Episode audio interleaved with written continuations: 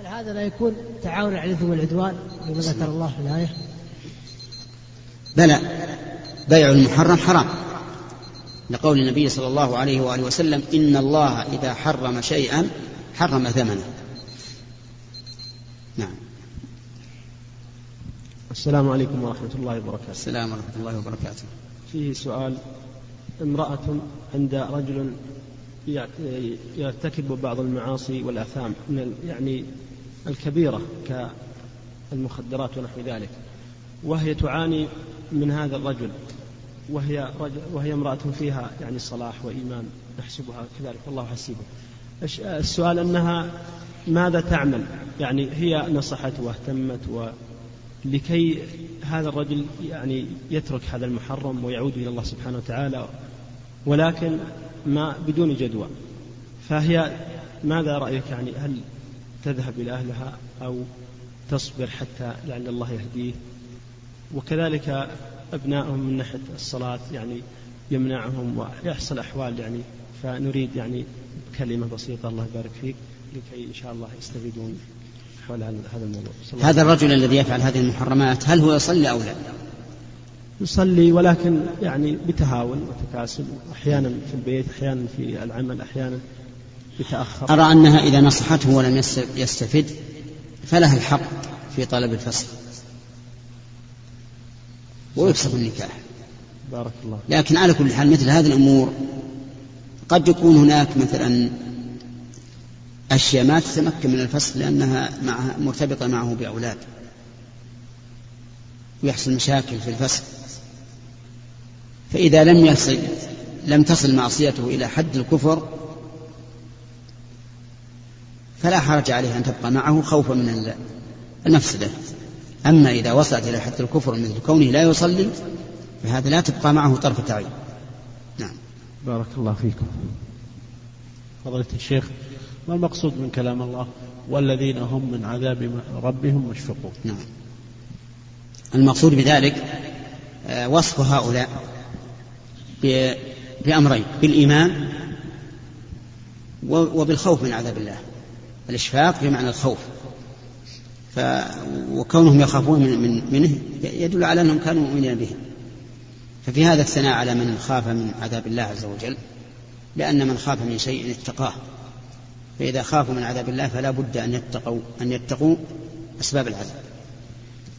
فضيلة الشيخ حفظكم الله. هل تقرير النبي صلى الله عليه وسلم لأحد الصحابة ماذا يدل عليه؟ الاستحباب أم على الوجوب؟ لقول الصحابي في استفتاح الصلاة الله أكبر كبيرا والحمد لله كثيرا وسبحان الله بكرة وأصيلا قال عليه الصلاة والسلام عجبت لها فتحت لها أبواب السماء فهل تقال يعني في استفتاح الصلاة في هذا؟ إذا أقر النبي عليه الصلاة والسلام أحدا على فعل عبادة فإن كانت من هديه فهي مستحبة وإن كانت من غير هديه لكن أقر عليها فهي من من القسم الجائز الذي إذا فعله الإنسان لا ينكر عليه. مثاله أن الرسول عليه الصلاة والسلام بعث رجلا على سرية فكان إذا قرأ في الصلاة يختم بقول الله أحد. كلما قرأ ختم بقول الله أحد. فأخبر بذلك النبي صلى الله عليه وآله وسلم فأقره ولكن هذا ليس من, من السنة. لأنه لو كان من السنة لفعله الرسول عليه الصلاة والسلام. بارك الله فيك يا شيخ ظهرت مؤخرا تأمينات تسمى التأمينات الاجتماعية الإسلامية وصورتها أن تقوم شركة بجمع تأمينات من عدة شركات فإذا قدرنا أنهم مثلا جمعوا مليون ريال في آخر السنة تأخذ الشركة أتعابها وتعطي الخسائر يعني تسدد خسائر بعض الشركات توزع المال على الشركات التي أخذتها منها فما حكم هذا التأمينات؟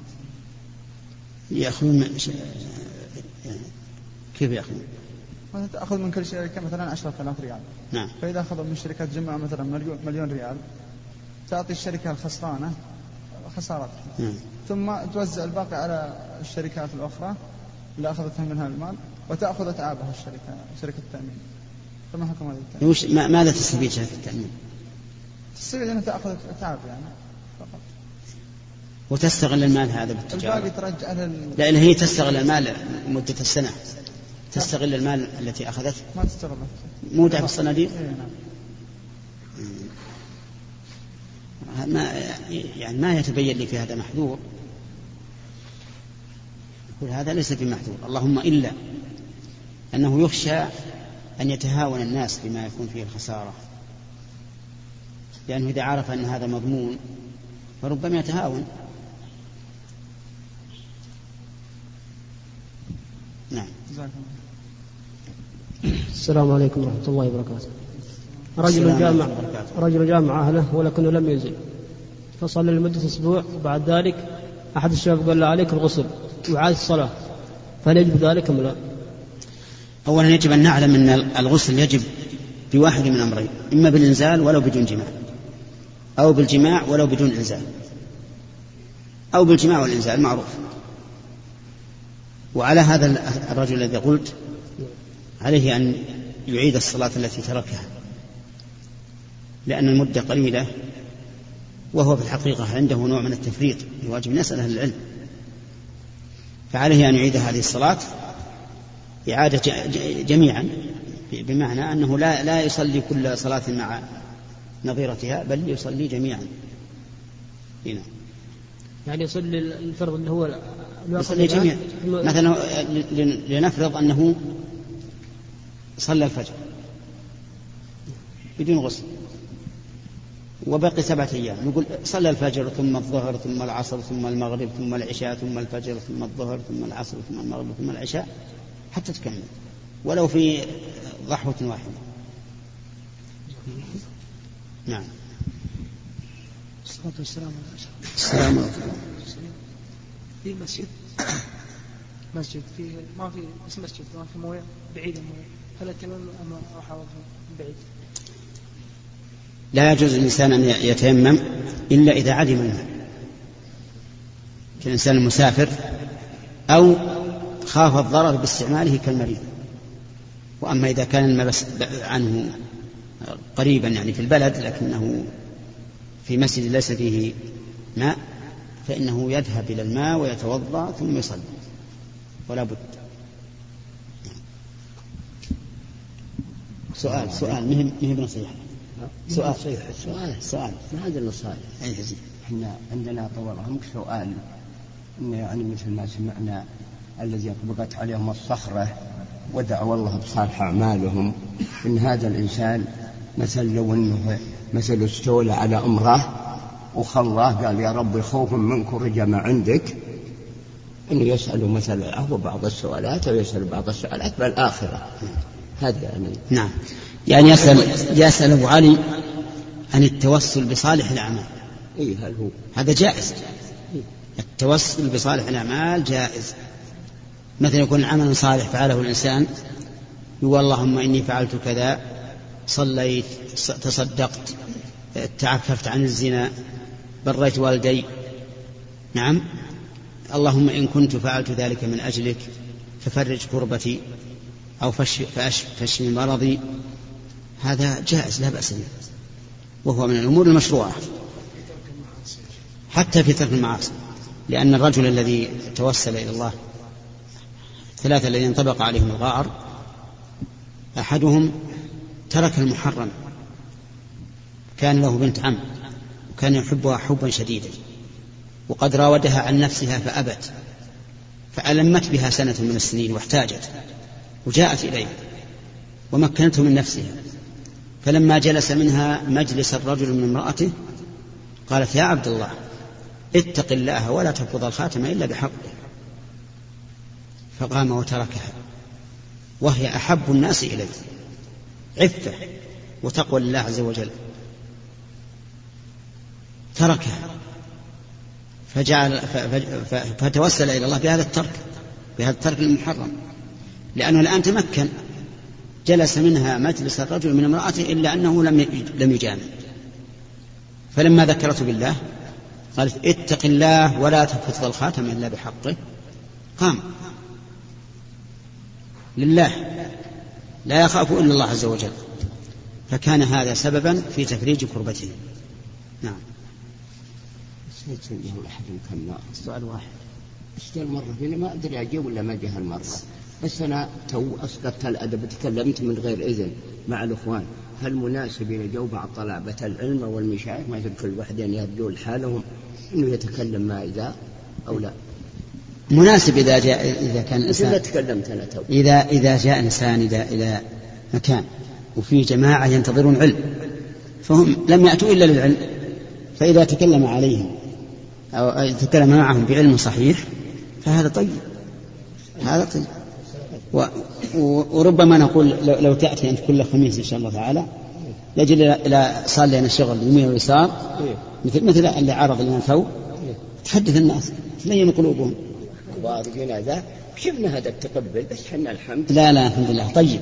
اي أقول؟ ما أدري لا نعم. نبدأ من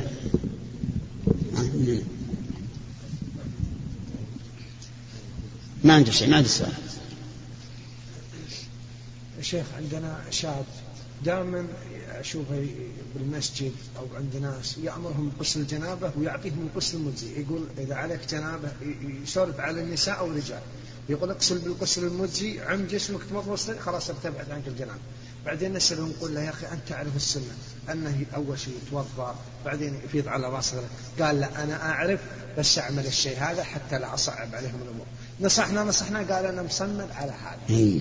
ما يدري يلحقها ثم ولا لا. هذا الرجل أو غيره من الناس الذي لا يبين من الشرائع إلا ما كان فريضة يعتبر ممن كتم ممن كتم العلم. لأن الواجب على طالب العلم أن يبين الفريضة والسنة. ثم يقول للناس هذه فريضة وهذه سنة. فمن أتى بالفريضة أجزأه ومن أتى بالسنة زاد أجره. أما أن يكتم السنة مخافة أن يشق على الناس فهو والله ليس أرحم من الله ولا أرحم من الرسول. الرسول بين للناس للأمة المجزي وبين لهم السنة. فانصح هذا الأخ مني وصية مني له بواسطته. قل له يتق الله ويبين للناس الواجب والمستحب وهو على خير. وإذا عمل الناس بالمستحب بناء على على على ما أعطاهم من العلم صار له أجر. فهو يبين الناس الواجب ويبين المستحب الزائد على الواجب ويقول يا جماعة إن اقتصرتم على الواجب برئت ذمتكم وإن فعلتم المستحب فهو أكمل وأكثر لأجوركم. أما أن يكتم الحق خوفا من أن يشق. الله المستعان. هل هو أرحم بالمؤمنين من الرسول؟ لا ما هو أرحم. طيب. اللي فعل لا لا لا. اللي فعل المجزي يجزي يعني لو أنك على بركة مثلا أو شاطئ بحر أو نهر ونويت الغسل من الجنابة وتمضمضت واستنشقت وانغمست وطلعت ارتفعت الجنابة. لكن الأفضل كما قلت أنت. الأفضل يغسل فرجه أولا وينظف فرجه عن أثر الجنابة ثم يتوضأ وضوءا كاملا ثم يأتي على رأسه ثلاث مرات ثم يغسل سائر جسده هذا الأفضل. أي نعم نعم نعم نعم. أي ما يتوضأ ثاني؟ السلام عليكم ورحمة الله. السلام ورحمة الله. يا شيخ بارك الله فيكم. ما حكم إحضار الخادمة من بلدها من غير محرم؟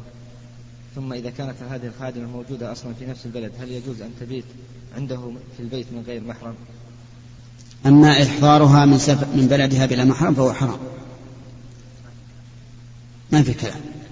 لقول الرسول صلى الله عليه وسلم لا تسافر امرأة إلا مع ذي محرم وأما إذا كانت في البلد وأتى بها يستخدمها في بيته فهذه إن كانت تأتي وتقضي الحاجة وتذهب إلى بيتها فلا فيه إشكال أيضا جائز أما إذا كانت تبيت عنده فهذا على خطر لا سيما إذا كان عنده شباب مراهقون فإنه يخشى من المفسدة كما جرى في بعض الأحيان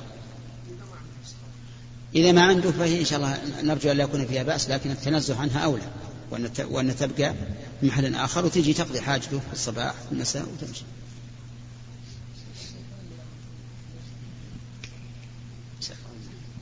طيب أطعنا خذ خذ السؤال. بسم الله الرحمن الرحيم. السلام عليكم. وعليكم السلام. إذا كان في نفس كما قال الأخ وإذا كانت يعني زوجته يعني مدرسة وكذا ولا يجد في البيت غيره. لا هذه ما يجوز. إذا إذا كان يلزم من هذا الخلوة. نعم. إن زوجته تروح ولا يبقى في البيت إلا هو الخادم. لا هو يخرج للعمل ما يأتي إلا زوجته يعني يكون إذا, إذا ما في خلوة ما في ما فعل ما قلنا بالأول. يعني إذا أتى بها هل هو تجوز عليه؟ إذا أتى بها من بلدها يعني؟ من بلدها نعم. ما يجوز إلا بمحرم. نعم. نعم. في عندي سؤال بس أنا قلت بالنسبة للصادق. طيب. طيب فيه شخص عنده مؤسسة. وهذه المؤسسة إذا دائما يفتح محلات ويأتي ب يأتي بلوازم المحل هذا ويأتي بأشخاص يعملون في القسم هذا. فيقول عليكم أنكم تعملون بهذا القسم. فأنا أخذ منكم شهريا أربع آلاف أو خمس آلاف شهريا. يجبر عليهم فهل هذا بارك الله فيك حرام. يعني يكون الإنسان يفتح محل ويجيب عامل يعمل فيه ويقول عليك كل شهر مثلا ألف ريال ألفين أقل أكثر. هذا حرام. حرام شرعا وحرام نظاما. الدولة لا تسمح بهذا إذا كان العامل أجنبي أجنبيا. وإذا كان أهليا فهو حرام من جهة الشرع. فلا يجوز. نعم لو فرض أنه جهز المال. ثم جاء بإنسان وقال يا فلان اعمل بهذا المال. اعمل بهذا المال على النصف. نصف الربح لك ونصف الربح لي. أو ثلاثة أرباع الربح لك وربعه لي. هذا لا بأس ما في مانع هنا هذه مضاربة. أصلا الدخول في العقد على الوجه الأول حرام. نعم. أحسن الله إليك يا شيخ. جاء في الحديث عند البخاري عندما رأى الرسول صلى الله عليه وسلم رؤيا رأى الملائكة قالوا اضربوا له مثلا. فجاء في آخر الحديث قال ومحمد صلى الله عليه وسلم فرق بين الناس. فهل يجوز أن نسمي الرسول صلى الله عليه وسلم بالمفرق؟ لا. لأن التفريق على الإطلاق ذنب. بل إن الرسول جمع. جمع الناس. جمع الله به بعد الفرقة وألف به بعد العداوة وأعز به بعد الذل ونصر به بعد الخذلان. ألم يجدك يتيما فآوى ووجدك ضالا فهدى ووجدك عائلا فأغنى. وقال النبي صلى الله عليه وسلم للأنصار حين جمعهم قال لهم ألم أجدكم ضلالا فهداكم الله بي وكنتم متفرقين فجمعكم الله بي. وأظنه قال وكنتم أعداء فألفه فألف الله فألفكم الله بي. ولا يمكن نسميه المفرق. ليست على الإطلاق يا شيخ. ما ما تقال على الإطلاق. إنما تقال أن نفرق بين الحق والباطل. نعم. مثل ما سمى الله القرآن فرقان لأنه يفرق بين الحق والباطل. السلام عليكم ورحمة الله وبركاته. امرأة تسأل أنها اعتمرت مع أخيها ولم تستأذن من زوجها وعلما بأنها تسكن مع أهلها لوجود خلاف بينهم. فما الحكم يا شيخ؟ المرأة إذا كانت عند أهلها على خلاف بينها وبين زوجها. فإن كان الخطأ منه فلا حق له عليها. وإن كان الخطأ منها فقد أثمت فينظر. قد يكون الخطأ منه هو الذي نشز وهو الذي ارتفع عليها وهو الذي أضاع حقوقها فلا حق له. لقوله تعالى فما يعتدى عليكم فاعتدوا عليه بمثل ما اعتدى عليكم ولقوله وإن عاقبتم فعاقبوا بمثل ما عوقبتم به ولقوله ولهن مثل الذي عليهن بالمعروف. وأما إذا كان هي المخطئة فعليها أن تتوب وترجع إلى بيت زوجها. والعمرة. نعم. العمرة لا, لا, لا يجوز أن تعتمر إذا كان الخطأ منها. نعم. العمرة التي اعتمرت يعني. صحيح أنا مثل ما قلت لك أنا. هل الخطأ منها أو منه؟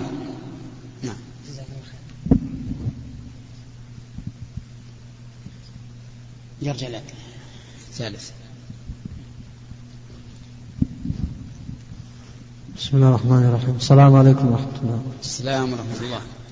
شيخ حث رسول الله صلى الله عليه وسلم الكبار على على الصف الأول فبعض الأئمة ينكرون على الصغار فيمنعوا من الصف الأول وخاصة الوسط خلف الإمام فيقول لهم ليس هذا مكانكم. والكبار ما يتقدمون. فما رأيكم يا شيخ؟ نقول للذي يمنع الصغار من الصف الأول أو من الصف وراء الإمام أين دليلك؟ ليس عنده دليل. الواجب أن من سبق إلى مكان فهو أحق به لأن النبي صلى الله عليه وآله وسلم نهى أن يقيم الرجل أخاه فيجلس مكانه. وقال من سبق إلى ما لم يسبق إليه مسلم فهو أحق به. ولا دليل لهذا الرجل الذي الذي يزيل الصغار عن الصف الأول بل في هذا جناية على هؤلاء الصبيان. جناية عليهم. وفيه أيضا تنفير لهم عن المسجد. وفيه أيضا يكره الصغار بل يكره هذا الرجل للصغار. هذا الرجل لا يزال في قلبه أن هذا الرجل هو الذي طرده عن الصف الأول. وأما قول النبي عليه الصلاة والسلام ليلني منكم أولو الأحلام والنهى فالمراد أنه أمر الكبار أن يتقدموا ليلوه. ولفظ الحديث ليلني منكم أمر للكبار أن يتقدموا. ولم يقل لا يلني إلا أولو الأحلام. لو قال لا يلني إلا أولو الأحلام قلنا نوخر الصلاة لأنه نهى أن يليه إلا هؤلاء. أما لما قال ليلني منكم فالمعنى حثهم الكبار. على التقدم. الكبار. نعم عن الكبار نعم. نعم لو فرض أن الصبي يحصل منه يحصل منه إفساد للمسجد أو تشويش على المصلين فهنا نؤدبه إما بواسطة وليه أو مباشرة. فإن لم يتأدب منعناه منعناه حتى من دخول المسجد.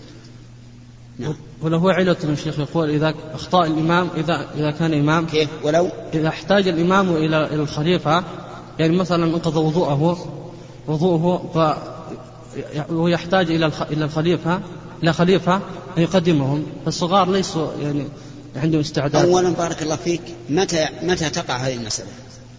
متى يحدث الإمام حتى يقدم يحتاج إلى تقديم أحد؟ أو متى يدخل في الصلاة ناسيا حدثا؟ متى تكون هذه؟ عرفت؟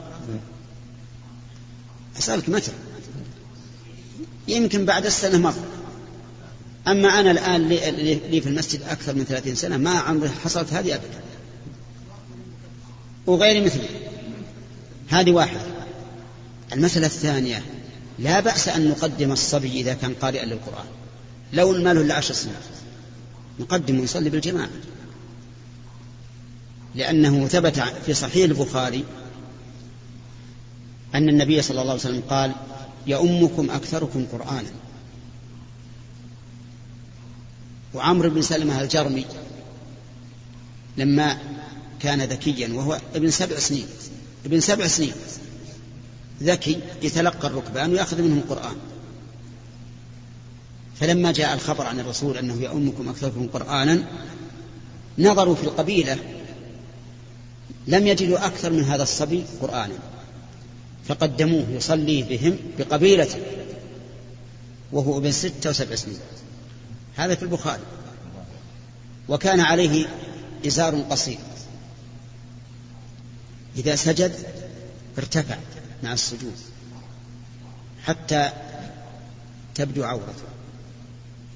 فخرجت امرأة من الحيدة يوم وهو يصلي بالجماعة. الصبي هذا. فقالت لهم غطوا عنا استقارئكم. الاست هي الدبر من هي القبل؟ بعرفنا أن الاست القبل قبل المرأة وهو ليس كذلك الاست هي الدبر فلما قالت هذه المرأة تصيح تقول غطوا عنا است قارئكم. اشتروا له إزارا جديدا. قال فما فرحت بعد الإسلام فرحي بهذا الإزار. الله أكبر. نعم الله المستعان. نعم. جزاكم الله خير. شيخ. ها؟ إيه بسبع سنين ست سنين. التمييز ما هو؟ التمييز غالبا في سبع سنين صح؟ لكن قد يميز الصبي وله خمس سنين. قال محمود بن الربيع رضي الله عنه عقلت مجة مجها النبي صلى الله عليه وسلم في وجهي وأنا ابن خمس سنين. فبعض الصغار يكون ذكيا يميز وهو صغير وبعضهم يبلغ ثمان سنين وهو ما يميز بريد نعم. السلام عليكم ورحمة الله وبركاته. انتهى الوقت؟ المراقب يشير إلى أن الوقت انتهى. ولكن استاذنك عنده أسئلة ف... سؤال واحد إن شاء الله؟ أسأل فضيلتك يعني طيب. لا, لا, لا يكون طويلا إن شاء الله. طيب. آه، هنالك رجل آه، متزوج باثنتين وحدث بينه وبين إحداهن أو إحداهن آه، صدود فخير خيرها بين أمرين إما التسريح وإما أن تبقى معه على شرط أنها تتنازل عن بعض وقتها للزوجة الث- الثانية أو الأولى. لا حرج في هذا لا حرج؟ لا حرج. أن يقول أنا لا أستطيع العدل بينكما. نعم. فإن شئت أن تبقي على ما أن على ما أنا عليه وإلا فأنا أطلقك. فله ذلك. ودليل هذا أن سودة بنت زمعة رضي الله عنها كانت كبيرة السن. فشعرت أن النبي صلى الله عليه وسلم سيطلقها. فقالت يا رسول الله إني وهبت يومي لعائشة رضي الله عنها. وهبت يومها لعائشة. كان الرسول صلى الله عليه وسلم يقسم لعائشة يومين يومها ويوم سودة. وسودة ما لها ما لها يوم. إيه، فلا بأس. وإلى هنا ينتهي هذا اللقاء ونسأل الله أن يعيدنا وإياكم للقاء مثله. وأظن ال- الأسبوع القادم لا أظنه يحصل لنا لقاء في هذا الأسبوع اللي وراه إن شاء الله. لأن عندنا هي سفر لمكة ما أدري عاد متى نرجع نرجع قبل الخميس أو أو يوم الخميس. وما يفعل إذا ما هي طويلة لأن الآن باقي عشر دقائق قبل الأذان. نعم. طيب. تفضل. هناك ثم قال وعن عائشة أن سودة بنت زمعة وهبت يومها لعائشة وكان النبي صلى الله عليه وسلم يقسم لعائشة يومها ويوم سودة. سودة بنت زمعة من كبريات نساء النبي صلى الله عليه وسلم. وقيل إن النبي صلى الله عليه وسلم تزوجها بعد خديجة فهي زوجته الثانية. وقيل بل تزوج عائشة بعد خديجة لكنه لم يدخل بها إلا في المدينة. فتكون زوجة فتكون سودة هي الزوجة الثالثة. لكنها هي رضي الله عنها من كبريات النساء. لما رأت أنها كبرت سن سنها فكرت في عقلها الراسخ الكبير أن تتنازل عن حقها من القسم وأن يكون تنازلها لأحب نسائه إليه. فوهبته لعائشة وهبته لعائشة رضي الله عنها. فكان النبي صلى الله عليه وسلم يقسم لعائشة يومها ويوم سودة أن يكون لعائشة يومان ولبقية النساء على يوم. كم يغيب عن عائشة؟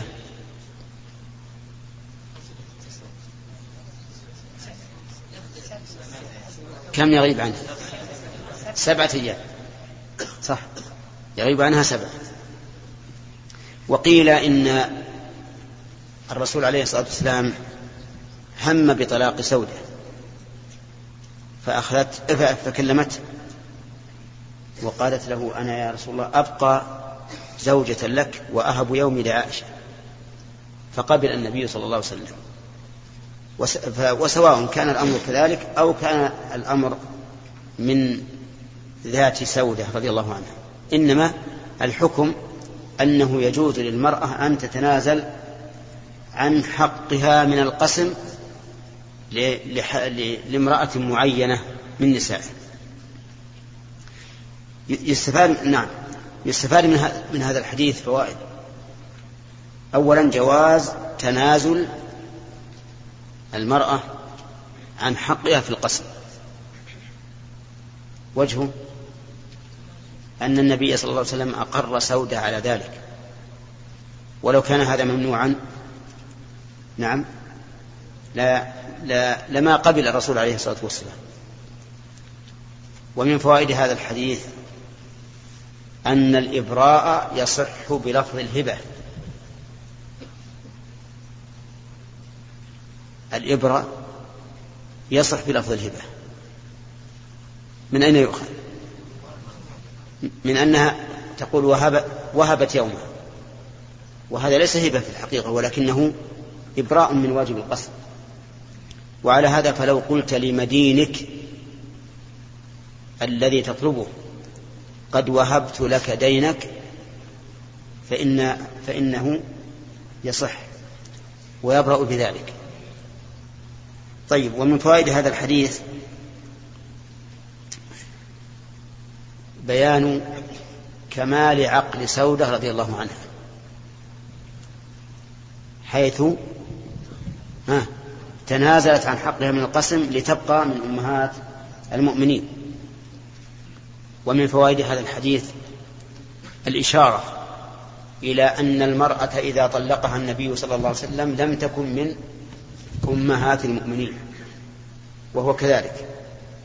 فالمرأة التي استعادت من الرسول عليه الصلاة والسلام حين دخل عليها وأعادها ليست من أمهات المؤمنين لأنها طلقت في حياة الرسول عليه الصلاة والسلام ومن فوائد هذا الحديث أنه يجوز أن تتنازل المرأة عن حقها لامرأة معينة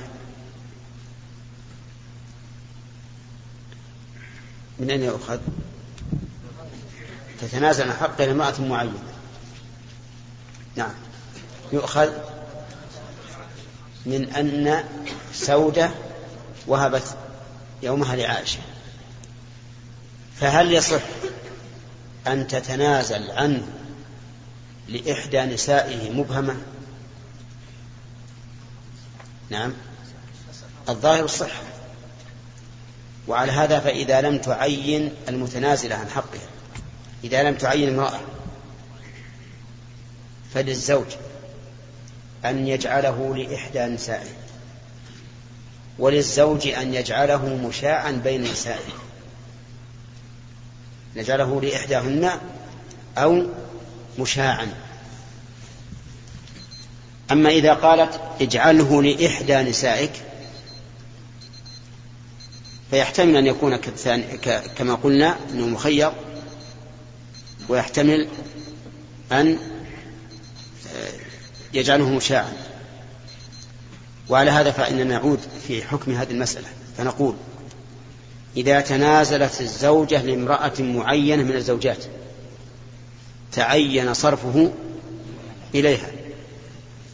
إذا تنازلت لإحدى نسائه لإحدى نسائه فإنه فإن له الحق أن يعين من شاء. لأنه مبهم. إذا تنازلت عنه مطلقا فإنه يكون مشاعا بين الزوجات.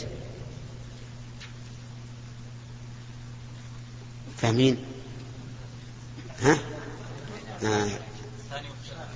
طيب. الأول واضح. قالت زوجته هند وهبت نفس يومي لضرة زينب.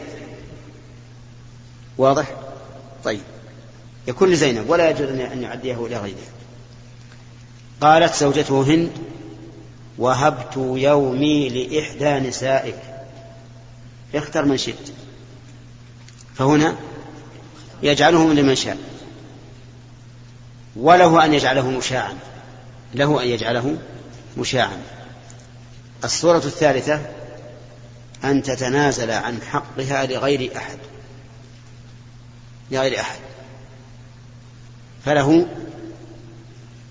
أن يجعله مشاعا. بل قد نقول يتعين أن يجعله مشاعا. لكن كلمة مشاعا مش معناها؟ مشترك. فمثلا إذا كان عنده أربع نساء فإن حق كل واحدة ليلة من أربع. ليلة من أربع. فإذا تنازلت عنه لغير معينة ولا مبهمة فإنه يكون مشاعا ويكون القسم دائرا على ثلاث. على ثلاث. فيغيب عن كل واحدة من الثلاث. نعم ليلتين. ليلتين. لا ليلتين. يغيب عن كل واحدة ليلتين يغيب عن كل واحدة ليلتين إذا جعلناه مشاعر ولو ج... و... وإذا كان لواحدة معينة من الثلاث صار يأتي الواحدة المعينة مرتين ويأتي الثانية والثالثة على مرة مرة فيغيب عن الثانية والثالثة ثلاث ليال. ثلاث ليال. هذا هو الفرق. إي نعم. هو انتهى الوقت. طيب.